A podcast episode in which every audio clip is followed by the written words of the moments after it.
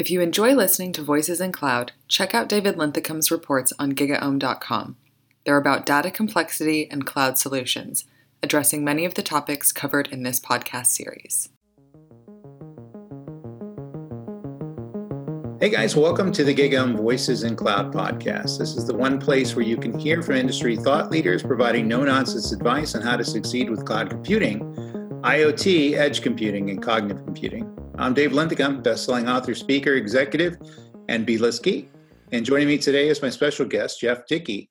So Jeff is a forward and creative thinker, leader in the technology and business strategy space, including product development and partnership relationships in a in the enterprise uh, technology and cloud space. And during 20 plus years of work experience, Jeff has built a strong track record for identifying and nurturing emerging technologies. These, com- these companies often develop powerful market adoption and or end up successful using doing successful exits. So that's always a good thing. Yeah, get your money out of there. Yeah, he has deep understanding as for what it takes for companies to accelerate the adoption of new technology to transform their business, drive ROI, and compete in a new marketplace. He has 10 years of cloud experience, 15 years of consulting, and spent several years on technology advisory boards for Intel, Dell, VMware, and others. And a few different, uh, he's he's been on a few different podcasts, including GeekWire and uh, OpenStack podcast. We won't hold him against that. How you doing, Jeff? I'm doing great. How are you? So, anything we missed going on? What's what do you got? What are you doing these days? And I think we used to work together, correct? Yeah, well, we've done we've done. I was trying to look it up. Um, I know we were on each other's podcasts in 2014, but you know there was one even before that, but I, I couldn't find it. Yeah, before that. Yeah, I think this is my fourth podcast. And last, well, hold on, there was SOA podcast, there was a cloud podcast. These are SOA podcast was InfoWorld. There was a cloud podcast also in InfoWorld. Um, there was my podcast. Um, when I owned Blue Mountain Labs, and there was the CTP yeah. podcast when I was at CTP. Uh, now, um, you know, lots of other podcasts with current employers and things like that.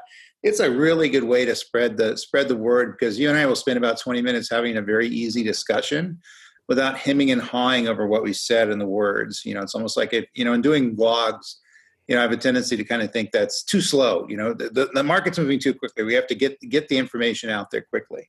So you're with um, you're with NetApp now, and so what do you do for those guys? Yeah, so I'm spreading the good news on uh, our our cloud products. I think uh, a lot of folks don't know that we have uh, not only a cloud product but a, a, you know plethora of cloud products. Um, most people still think of us as enterprise storage in the data center. Well, that's the legacy, right? But it, it's all, all, these companies have to kind of change their stripes and, and modernize for where, where things are going. So, what's the exciting news around NetApp in the last five years? So, you know, it's, it's interesting. So, NetApp has actually created more products in the last 18 months than, than NetApp has in the, the last 26 years uh, since it's, it, it started. You know, NetApp was very, very big player in the early dot com days, right? Kind of really powered the internet. It was, it was, you know Sun Solaris systems and and connecting to uh, NetApp. Um, but you know because we're we're creating these incredible uh, cloud products uh, and you know I think it's what's great too is we're using our own cloud products to develop and innovate faster. So you know we keep we keep churning out more great uh, products to be used in conjunction with you know the cloud world and you know we still have we still have a, a very very large you know on-premise world right i mean I think uh, I think we're we haven't even hit that tipping point of uh, of the enterprise uh, critical apps, right? Yeah, my my uh, assertion is always that we're going to hit a saturation point, even if we hit you know hit a tipping point. So right now, we spent the last you know five or six years kind of getting the low hanging fruit into the cloud. Things we can typically lift and shift. You know, Java based applications, Python based applications, lamp lamp uh, lamp stack based stuff, things like that and we're getting to things that are very much harder to do you know things that have to be refactored and changed and and data sets that have to be redone restructured as we move them into the web. And i do think we're going to hit a point where it's just uneconomically viable to move certain data certain data sets and certain workloads into the cloud. And i think those things are remain on premise it's funny it's like a um, you know, everybody considers me the cloud guy, and one of the stories I tell is that uh, you know I think that you know one of the better businesses to invest in right now would being you know what's going to happen to those 30 40% of the applications as to where they're going to run what kind of hardware they're going to leverage things like that. And i think the big enterprise company netapp included are trying to look at where the next generation of the stuff is going to be. Is it am i am i missing something? Yeah well i mean, I mean you're right. You know uh, what i've been talking about even for the last few years um, just just from doing cloud for so long and and helping customers even from the beginning days of of getting either those low hanging fruit applications or you know kind of new new development out in the public cloud what i think's really happened is you know the longer you've been doing this you know doing you know this moving to public cloud but also maintaining your on-prem you're you're creating kind of this this this large chasm between your environments. And the longer you're doing it this greater the chasm is. And you know you're not only managing you know one uh, in cloud one on prem and then one together right? So that's like three infrastructures. But you know you're putting more money and more time into public cloud and and the legacy stuff is is often neglected and often getting harder to manage because you've you've put so much work into your cloud native apps and to you know the automation that everything provides. So um, it's it, it's getting harder and harder to move you know these business critical apps, uh, apps that really generate the most money for a lot of these companies, especially in the big enterprise and the in the Fortune 500 companies. Um, and you know we, we all know like the, the more data sets you get together the better your information is right the better the quality you're getting so you know we, we want to get that information together we want that seamless across anywhere yeah, and you guys have experience in doing it, so probably more than some of the other companies out there. So, what should some of the uh, millennials who um, you know just got into cloud computing for the last five years and you know have an experience or the enterprise you know based drudgery that we have both in our careers, what should they know about NetApp? That's kind of a key value proposition. So, NetApp, NetApp today, I would would think of NetApp as data management, data governance. And it's it's bringing you know there's there's a lot of enterprise features that you may not be aware of if you've if you've started in cloud or born born in the cloud. Like you're not really familiar with snapshots or there's there's some types of data replications but you know you're, you're not really you know replicating encrypted data. You're not maintaining point in time copies and giving uh, you know maybe active directory credentials and, and permissions to multiple different groups and kind of maintaining that. Um, it's, it's really about you know how are you managing massive data sets, the security around it, and the uh, the connectivity. Um, and it, you know it's it's also uh, you know it's NFS, right? So so we've got multiple uh, protocols going on. We've got the we can handle Windows and and uh, Linux. Um, it's quite different than than what you're used to in cloud as far as you know. Hey, I've got to figure out what am I what am I actually putting on disk in cloud, right? How many IOPS do I need? What size uh, do I need this? If I'm looking at kind of block storage, there's a whole bunch of things you have to look at, right? And then what, what happens when you need to grow that? Or what happens when you need better performance on that? You know, it, it becomes kind of uh, hard to manage. a lot of lot of choice. So, you know, in the enterprise world, you kind of throw that on a NetApp. It's a it's a shared uh, volume, right? and uh, you, you, usually throw millions of dollars at it to get the, the performance, but you don't really have to think about that. That manages the, the, the, the storage. But so where, what's so that? That's where Azure NetApp Files fits in, fits into the mix. Exactly. Yeah. So so now now Azure NetApp Files is a first party service from Azure and you know it's it's in your console but it's a little bit different storage right? It's not meant to be the end all of storage. It's meant to complement and it's meant to be used in addition to what you're already using in azure right? So you know if you do have uh, like if you're if you're moving sap over um, the best way to do that is on shared storage. Um, it's also you don't have to really predict what that bandwidth that you need or what you know how many IOPS. You don't have to think about these kind of plumbing storage infrastructure details.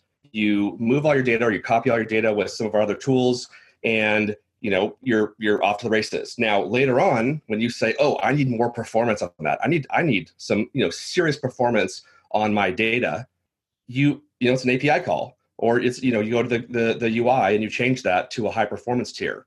Um, you know if you've if, if anyone's ever done that in public cloud you know doing the the, the you know creating new uh, uh, new new storage and copying and getting everything connected back over to those volumes it's, it's pretty difficult um, and, and we've solved that. Um, and again, it's it's complementary, right? So, what other products are you guys pushing in the market that are very much aligned with the same same kind of strategy? Yeah. So um, another one of my favorite ones is called Cloud Insights and you know it's it's it's it's taken from a product that uh, is probably almost in all the Fortune 100 or almost all the Fortune 100 companies. That was a, a very big lift to bring in and to look at uh, very deep infrastructure and uh, and application uh, performance and metrics. Um, we've turned that into a cloud product. It's a SaaS product, and it can look basically anything that you pointed at. Right. So it's it's not just uh, it's not just infrastructure. It's not just application. It's it's everything right? You can see uh, you know deep per, per, uh, performance and and what's going on and bottlenecks of kubernetes and or storage and or vms right? Uh, great for networking too. And and again i like to tell people you know we have we have all these cloud products and they are they are fairly new but they're they're they're production ready. They're being used um, at scale. And you know they right now you know we're still adding features to them you know, they're not they don't go head to head with some of the best uh, out there, but they will. And we have you know portfolio of them, so it's almost like you know you can do less vendor management with uh, with our portfolio.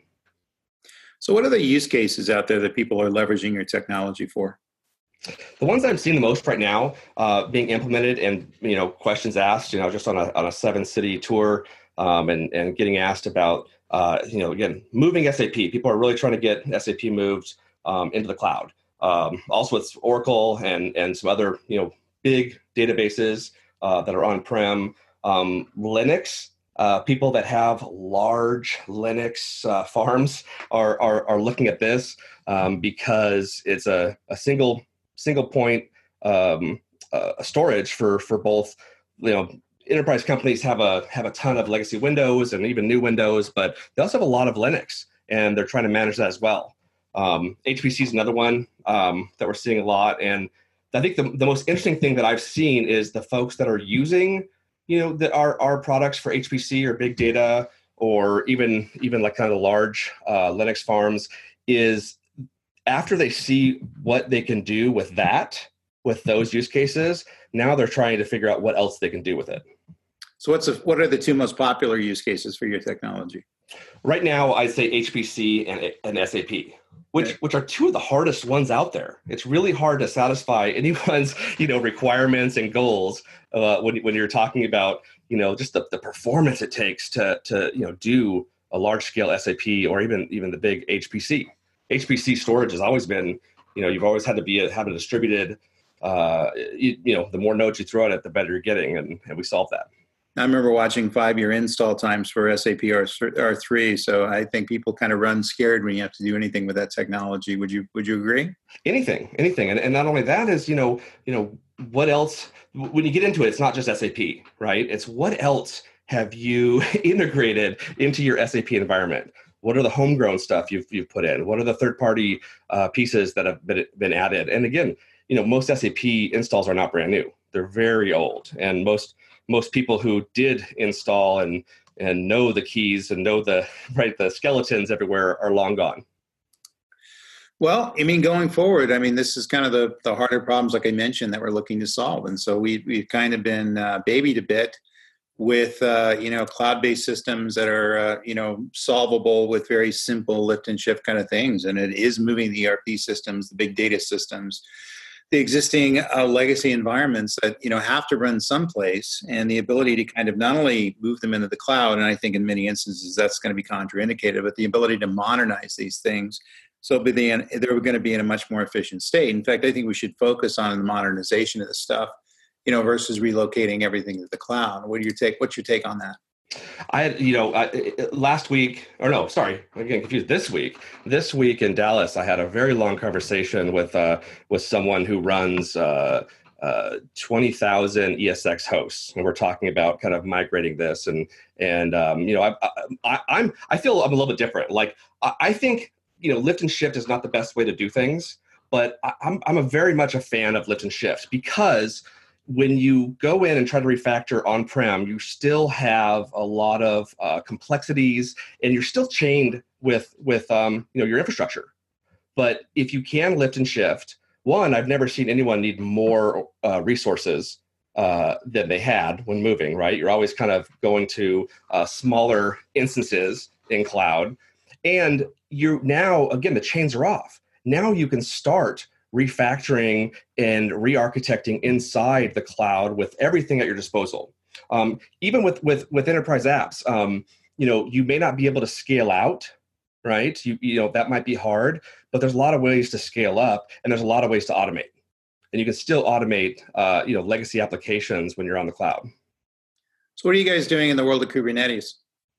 So Kubernetes, that's a very very interesting piece there. Um, uh, it's it, it's it's kind of why I'm uh, I'm over at NetApp as well. So um, you know NetApp has been buying uh, some of my favorite cloud companies. One of them was a company called StackPoint, and StackPoint was a company. Um, you know, if you if you wanted managed Kubernetes installed anywhere, uh, anywhere you could think of. They, they were they had connections everywhere. You know, on-prem into any cloud. Uh, that's who you would use. So um, NetApp bought StackPoint, and now has everything's integrated into our other cloud products and to our on-prem products.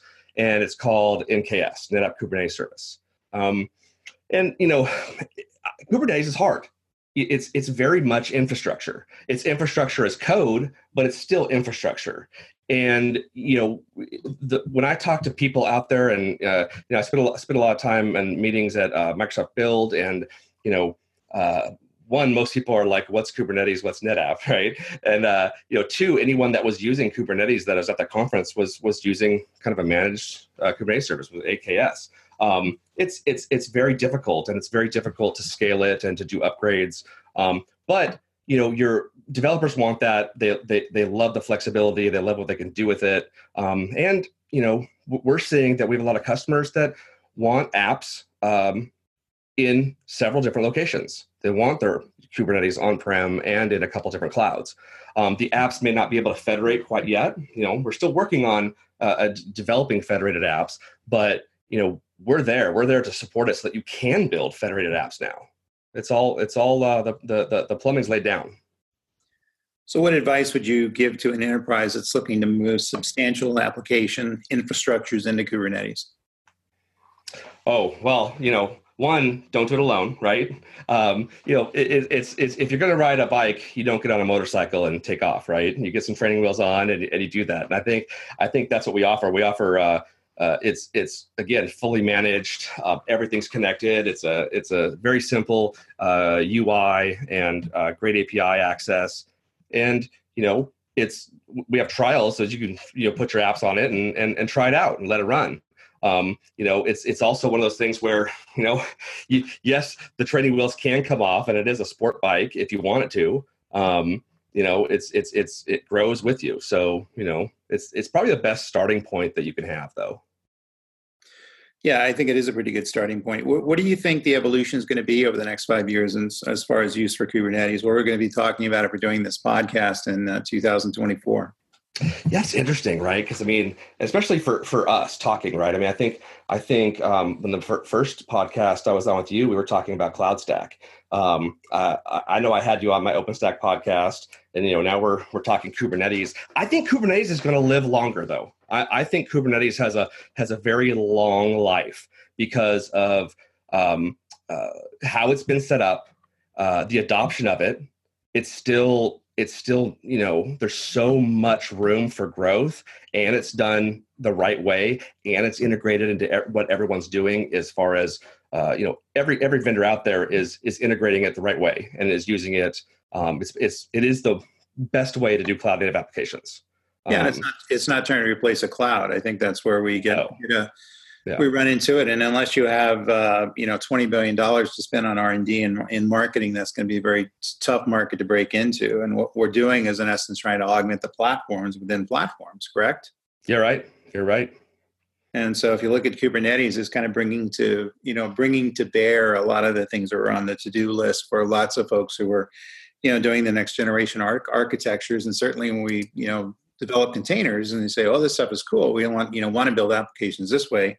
But you know, no way we can make these things scale, and no way we leverage these things cluster using clusters, clustering and orchestration, uh, scheduling as well. You know, outside of something like Kubernetes, that's why I think it just exploded, exploded in use. So, what kind of new innovations you guys have going on at NetApp going forward? Oh, there's there's so many things. I think I think the the the the best thing that excites me the most is uh, products we have called Orchestrator, and uh, you know the best way to to explain this is you know imagine using tags for your data and your applications. Um, if you if you created a tag called production and assigned it all the values that you thought were necessary, like you know you you wanted to run it uh, in this many uh, places, you wanted to have it run this many containers or this this type of persistence that you would want. Um, uh, you want this type of replication or this back uh, this many backups and where it goes. You know, it, it's it's thinking about the applications and data together but so anyone in your infrastructure, if you're using Orchestrator and you, let's say you were, were launching Kubernetes and you would tag, you know, those applications as production and maybe tag a couple data sets as production. Um, that's it, right? It's following these rules. So we're getting, we're, we're really simplifying what you're doing um, with, with, you know, again, this this very complex world of, of multiple clouds and on-prem and you know uh, hundreds of vendors we're making this very simple so that everything is is visible and everything is tagged and everything's automated because of the structure you put in place you can search the tags you can look up everything um, you know imagine uh, your your apps uh, deploying from where your data uh, is and your data is where your apps want to be right it's um that's that's that's the future we're building right now so where can we find uh, more information on the web about netapp and yourself so go to cloud.netapp.com. Uh, that's a great overview of, of our products. It's also the portal that you would log into and to uh, demo uh, everything that we have. Um, and you can find me. Uh, I'm I'm usually on the Twitter at Jeff Dickey. All right, go check out go go check out uh, Jeff's Twitter account. Uh, like I said, he's in, in working and mover and shaker in the industry as well, and also uh, look at NetApp in terms of their various technologies that they have to offer. And there's many uh, folks who are just getting into the cloud space that uh, don't understand where NetApp came from. Very strong player and the enterprise space, and they're taking that uh, and they're taking that to the cloud as well. So please pick up a copy of my book, Cloud Computing and SOA Convergence, available on Amazon and other places books are sold. Also, please make sure to follow me on Twitter as well at, at David Linthicum, L-I-N-T-H-I-C-U-M, as well as LinkedIn, where I have several cloud computing courses on LinkedIn Learning. Until next time, best of luck in building your cloud computing offerings. We'll guys talk to you guys real soon. Bye bye. If you enjoyed this episode of Voices in Cloud, please check out the other ones. Removing hybrid and multi cloud complexity is the focus of a report that David wrote for GigaOM Research. To find out more about taking IT to the next level, download the single report or subscribe to GigaOM Research for future forward advice on data driven technologies, operations, and business strategies.